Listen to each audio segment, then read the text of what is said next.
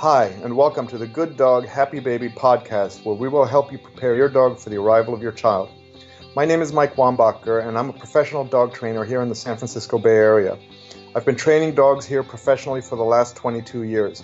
I'm also the author of the best selling book, Good Dog Happy Baby, an in depth manual on how to prepare your dog for the arrival of your child. I'm joined here by my co host and friend Morgan Dix, who's going to help me sort through a lot of the issues you'll be facing in this exciting phase of your life. He's going to interview me, and we're going to lay out a lot of information for you to help you enable your dog to make this transition into siblinghood smooth and easy and free of hiccups. So let's not waste any more time and dive right in.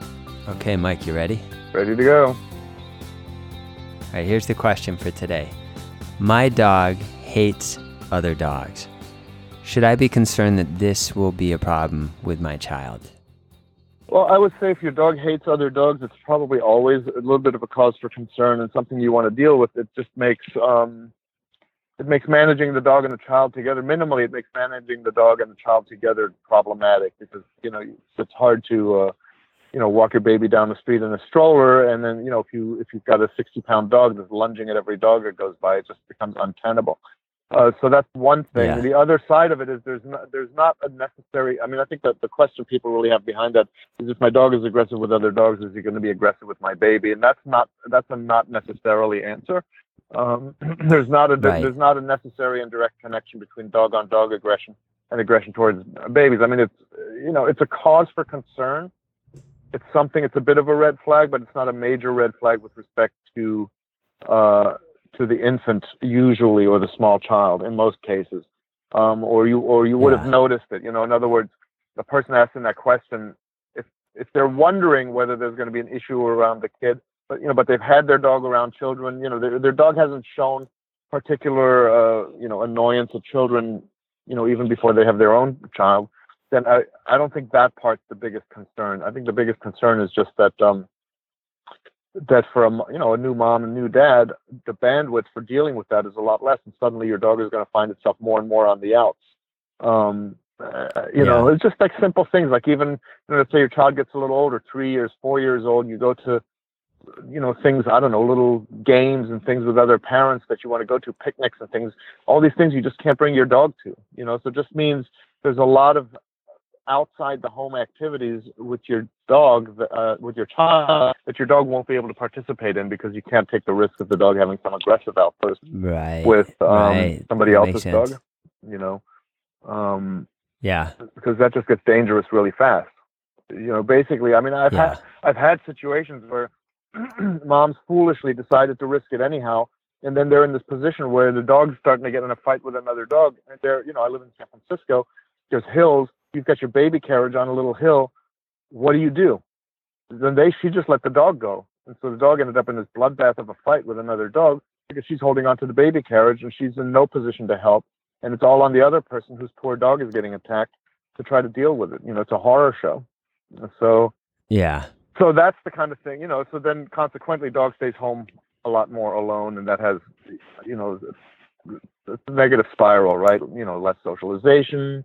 Um, the presence of the child means more alone time for the dog, which can create a jealous dynamic, things like that. So that's the areas that I would be most concerned about. And um, you know, Yeah. Yeah. like with everything else, is if you know you have this problem, deal with this particular issue way before your baby arrives. Right. Is that is that something the doggy 12 step program helps to address like dog on dog aggression? Like if your dog hates another dog? Um, it helps lay a foundation of respect and um, impulse control in, fa- in the face of you know in the presence of the owner. Yeah. Um, but in and of it, in and of itself, it, you know, if you have dog aggression issues, in and of itself, the 12-step program is not going to make it go away in all likelihood. In rare cases, it can. Yeah. But more, what it does is set the context the structure and authority that puts the the owner then in a position to uh, to be more effective with respect to the specific training uh, methods about you know uh, dealing with a dog that's dog aggressive. And you know, most dog aggression cases, dog on dog aggression cases, mostly are resolvable or become manageable. But they, So- but it takes time and some practice. yeah. And and you need to have the, the time and the practice to really just have the dog alone with somebody, you know, with a trainer who knows what they're doing, and spend some significant. I mean, if there's ever an area where you want to address this before the baby arrives, this is one of them for sure. Yeah. What what like in a in a snapshot in a nutshell, what is the, what is the antidote to this? What's the what's the training that you do for dogs? Well, who- it, it, yeah. well, okay, so you can split it into two two uh, two answers. Um, one is there are many dogs who are uh, reactive to other dogs when they're on the leash, but you know not reactive to dogs when they're off the leash at the dog park. So in that case, which is the easier of the scenarios, in that case, um, you hit, you have to teach the dog to stop pulling on the leash, a, and you have to then teach the dog that the appearance of another dog over there means good things for it from you in the form of a treat or Ah. something, or a or Ah. a toy or a ball. But the primary thing that has to go is the tension in the leash. It's often improper leash handling and tension in the leash, restraint on the leash in the presence of the other dog that creates the outburst. So when you can eliminate the tension in the leash, uh, and you know, like 80% of the aggression just goes away just like that. wow. And then you can use, uh, you know, then you can use approaches involving systematic desensitizing, yeah. where you just teach the dog whenever it sees another dog over there, if it looks at you, it gets a treat, and it keeps getting treats as long as the other dog is in what I call the, you know, your dog's reactive zone. yeah. Uh, so it starts to over time starts to learn to associate the presence of dogs over there with good things from you, which shifts the attention of the dog from that other dog towards you and puts the whole experience in a positive context. So, Yeah. um, Very So, interesting. um, That's very interesting. Like, and of course, counterintuitive or counterinstinctive, because of course, always the snap response when your dog lunges at another dog is you tension in the leash, like, but in the extreme, right? You're just yanking right. your your dog back. So that that couldn't be more counterinstinctive, but very interesting that that's eighty percent of of of it of it will resolve if you if you're able Well, to. Well, think about it. You know, uh, most people don't think about it because they don't know this, but um, that that's exactly the way you train police dogs to become aggressive. Is you you restrain and irritate, restrain and irritate, restrain and irritate. They put them in harnesses. So like harnesses um, with the leash clip on the back are about the, the worst thing you could use on a dog if you're if you're experiencing on leash dog aggression because harnesses Mm. just will just jack up the aggression uh, tremendously. So, uh, but that's how they train police dogs. They put the dog in a harness, they restrain the dog while the other guy, whose job is to quote unquote be an agitator, irritates the dog by just being weird. As the dog gets wound up, he starts straining to go check it out. The handler starts to restrain the dog, and the dog goes into a frenzy. Um, and that's how they, you know, that's how you cultivate high levels of aggression in otherwise normal dogs. Mm. So you know, anyway, people do that all the time. So then the other piece of it is if you've got dogs that are, you know, they are aggressive at any time. You know, in other words, if they're at the park off the leash, they're going to attack other dogs. Um, that's much more difficult to deal with. The on-leash dog aggression is usually really simple to deal with. Yeah. Um, not in every case, but I'd say 80% of those cases resolve very quickly. Mm-hmm. Um, Mhm. But the dog is aggressive on the leash and off the leash, you know, then you're in a whole other category. Yeah. and um, it's much more tricky. It's more multidimensional. Um, you know, but in either case, whatever the case is, um, if you're a person with a dog like that and you're having a baby, I would highly recommend immediately getting professional help and um, and addressing it. This is probably this is this is an area that people cannot address on their own. They need help. Right. Right. Got it. All right. Well, is there anything else you want to add to that? I mean, my, my takeaway listening to you is like, I think just to reiterate what you just said, that this is not really something you can deal with alone in your house through some of the tactics and techniques that we've talked about in previous episodes. You actually probably need to work with a professional dog trainer to deal with this issue. That's like my first takeaway. The second takeaway is take it seriously. You do have to deal with this because odds are, if you don't, it's going to put you in a potentially very compromising position where you could be caught in that situation where you talked about with that woman on the hillside where the dog just ends up going to town on another dog or gets Mhm. you know mauled by another dog through instigating a situation but yeah so all right i would say those are my two primary takeaways is there anything else you want to emphasize Yeah, I you know because this is a tricky issue, I guess I'm just going to throw out a little bit my own training philosophy here. If you're in a situation like that and you're looking for a trainer, I would avoid two types of trainers. Um, I would avoid the kind of trainers for whom the answer to every training problem is to yank on a choke chain. And by the same token, I would avoid what's called purely positive trainers where the answer to every problem is to shelter the dog from the exposure and just uh, and just you know you just use treats, treats, treats, and never say no. The purely you know the, neither approach really works, but um, the purely positive approach is what's more common these days with people, and um, and it just you, it just doesn't work to produce reliability in the long run in these types of issues.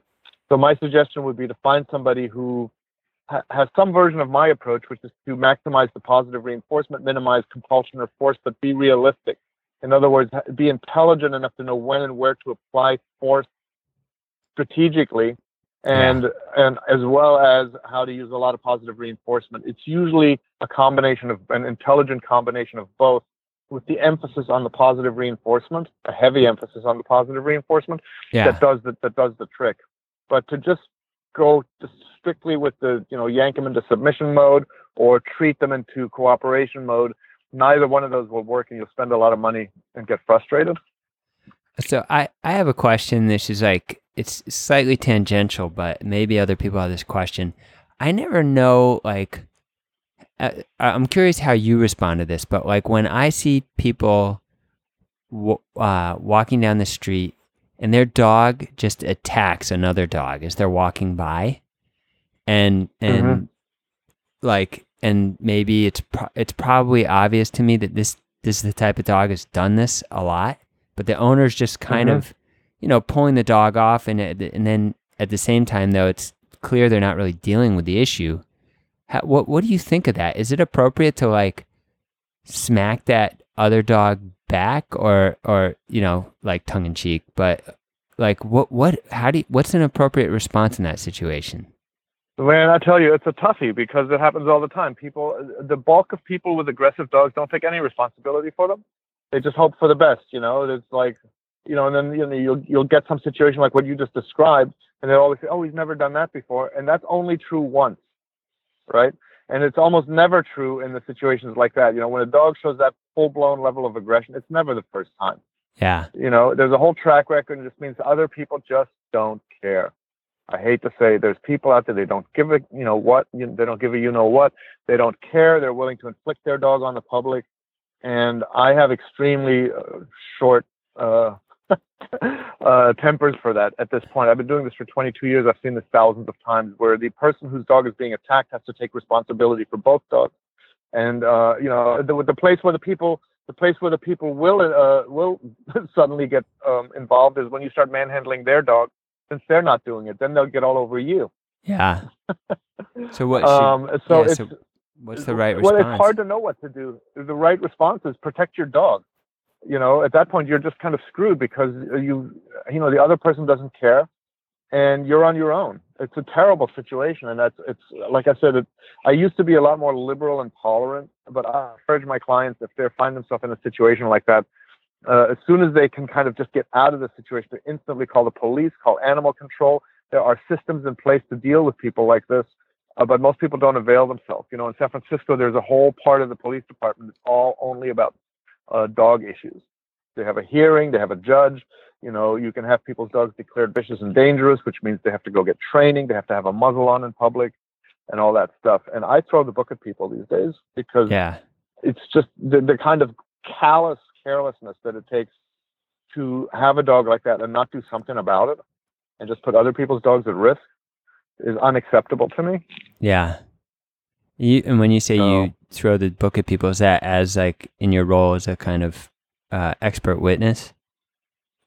Well, no, no, no. Just as a role in my in my role as an offended citizen, you know, if I if yeah. my dog gets attacked like that, then I'll. Um, I mean, I've done this, and I did this once. You know, where the person was so. I, I had four puncture wounds in my hand from getting this person's dog off my dog. My dog had puncture wounds in its side, and the guy was just sitting there and goes, "Your problem, man. My dog's just being a dog." I was so livid uh, uh, that I basically went back over to his little cocker spaniel, pulled the collar off the dog, and um, and then called the police. And I pulled the collar off the dog because that's where the ID tags are. Yeah, I was going to ask and, about um, that. Yeah. So and then I just called the police because then usually what these people will do, they'll grab their dog and take off really fast before anybody can get there. Yeah. Um. So I grabbed the collar, and then the cop got there, and then we went through the whole procedure, and I had the dog declared vicious and dangerous which doesn't mean that they put him down. It means that the person is then compelled to um, take training classes to muzzle the dog, and if there's a, and then he's got a strike. So there's a kind of three strikes thing here. And Yeah. I think it, it varies from from place to place. But uh, here there's a three strikes thing. Second strike, there's something else. Third strike, they take the dog. Got it.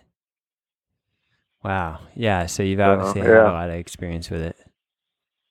Unfortunately. Yeah. I didn't mean to work you up.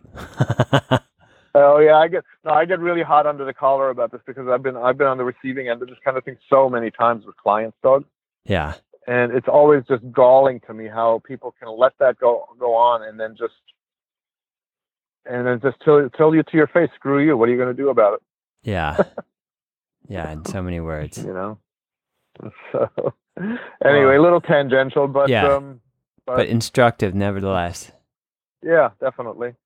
All right, everybody. So there you have it. Um, I already kind of summed up the the basic lesson here, which just to quickly recap is one: if your dog has this issue, first of all, don't ignore it. You need to act. You need to deal with it because it could put you in a really bad situation. So that's number one. Then number two, you to do that, you need help from a professional. You need a professional dog trainer to deal with that issue. You're not going to be able to do it on your own. And Mike talked about what some of those training modalities actually are. And um, yeah, so I encourage you if you have this issue, of course, go get help, especially if you've got a little one on the way or if you've got a toddler. And uh, great. So, Mike, thank you very much. Everyone, if you want to follow up, I encourage you to go to gooddoghappybaby.com, get Mike's book, or get his video course. It's, it's very instructive, it deals with most all the issues that we talk about in this podcast. One of the two modules in his video course will help you with whatever issues you have in terms of preparing your dog for your child. Mike, again, thank you. Anything else you want to add before we we uh, we end? No, that's it. Just you know, the same admonition as always. If you've got issues with your dog now, deal with them now. Don't wait. Great, Mike. Thanks a lot, man. Take it easy, Morgan. Thank you. Thank you, everybody. Till next time. Bye.